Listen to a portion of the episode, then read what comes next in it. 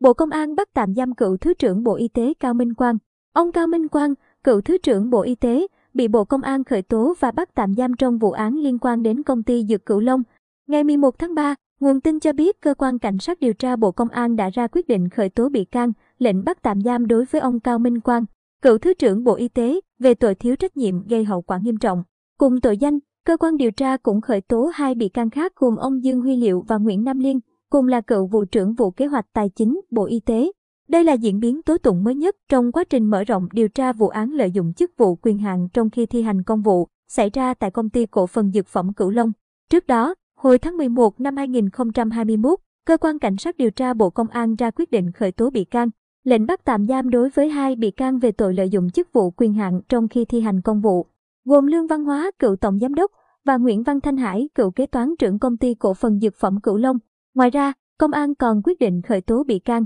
cấm đi khỏi nơi cư trú đối với Nguyễn Thanh Tòng, cựu phó tổng giám đốc công ty cổ phần dược phẩm Cửu Long, cùng về tội danh trên. Theo điều tra, các bị can tại công ty cổ phần dược phẩm Cửu Long đã lợi dụng chức vụ, quyền hạn, cố ý không báo cáo Bộ Y tế, Bộ Tài chính về thực hiện, quyết toán hợp đồng đặt hàng, giữ lại 3 triệu 848 nghìn USD tiền giảm giá mua nguyên liệu có nguồn gốc từ ngân sách nhà nước, gây thiệt hại tài sản của nhà nước. Vụ án này, ban đầu cơ quan điều tra khởi tố tội vi phạm quy định của nhà nước về kế toán gây hậu quả nghiêm trọng. Tuy nhiên, sau khi xác định được hành vi sai phạm cụ thể, cơ quan điều tra đã ra quyết định thay đổi quyết định khởi tố vụ án sang tội lợi dụng chức vụ quyền hạn trong khi thi hành công vụ, như đã nêu. Trong số 3 bị can vừa bị khởi tố, ông Nguyễn Nam Liêm Liên trước đó đã bị khởi tố, bắt tạm giam trong vụ án tiêu cực liên quan đến kit test COVID-19 của công ty cổ phần công nghệ Việt Á. Về phía ông Cao Minh Quang, bị can này cũng được nhắc đến trong cáo trạng vụ án Việt Nam Phát Ma. Viện Kiểm sát cho rằng ông Quang có dấu hiệu tội thiếu trách nhiệm gây hậu quả nghiêm trọng cần tiếp tục làm rõ.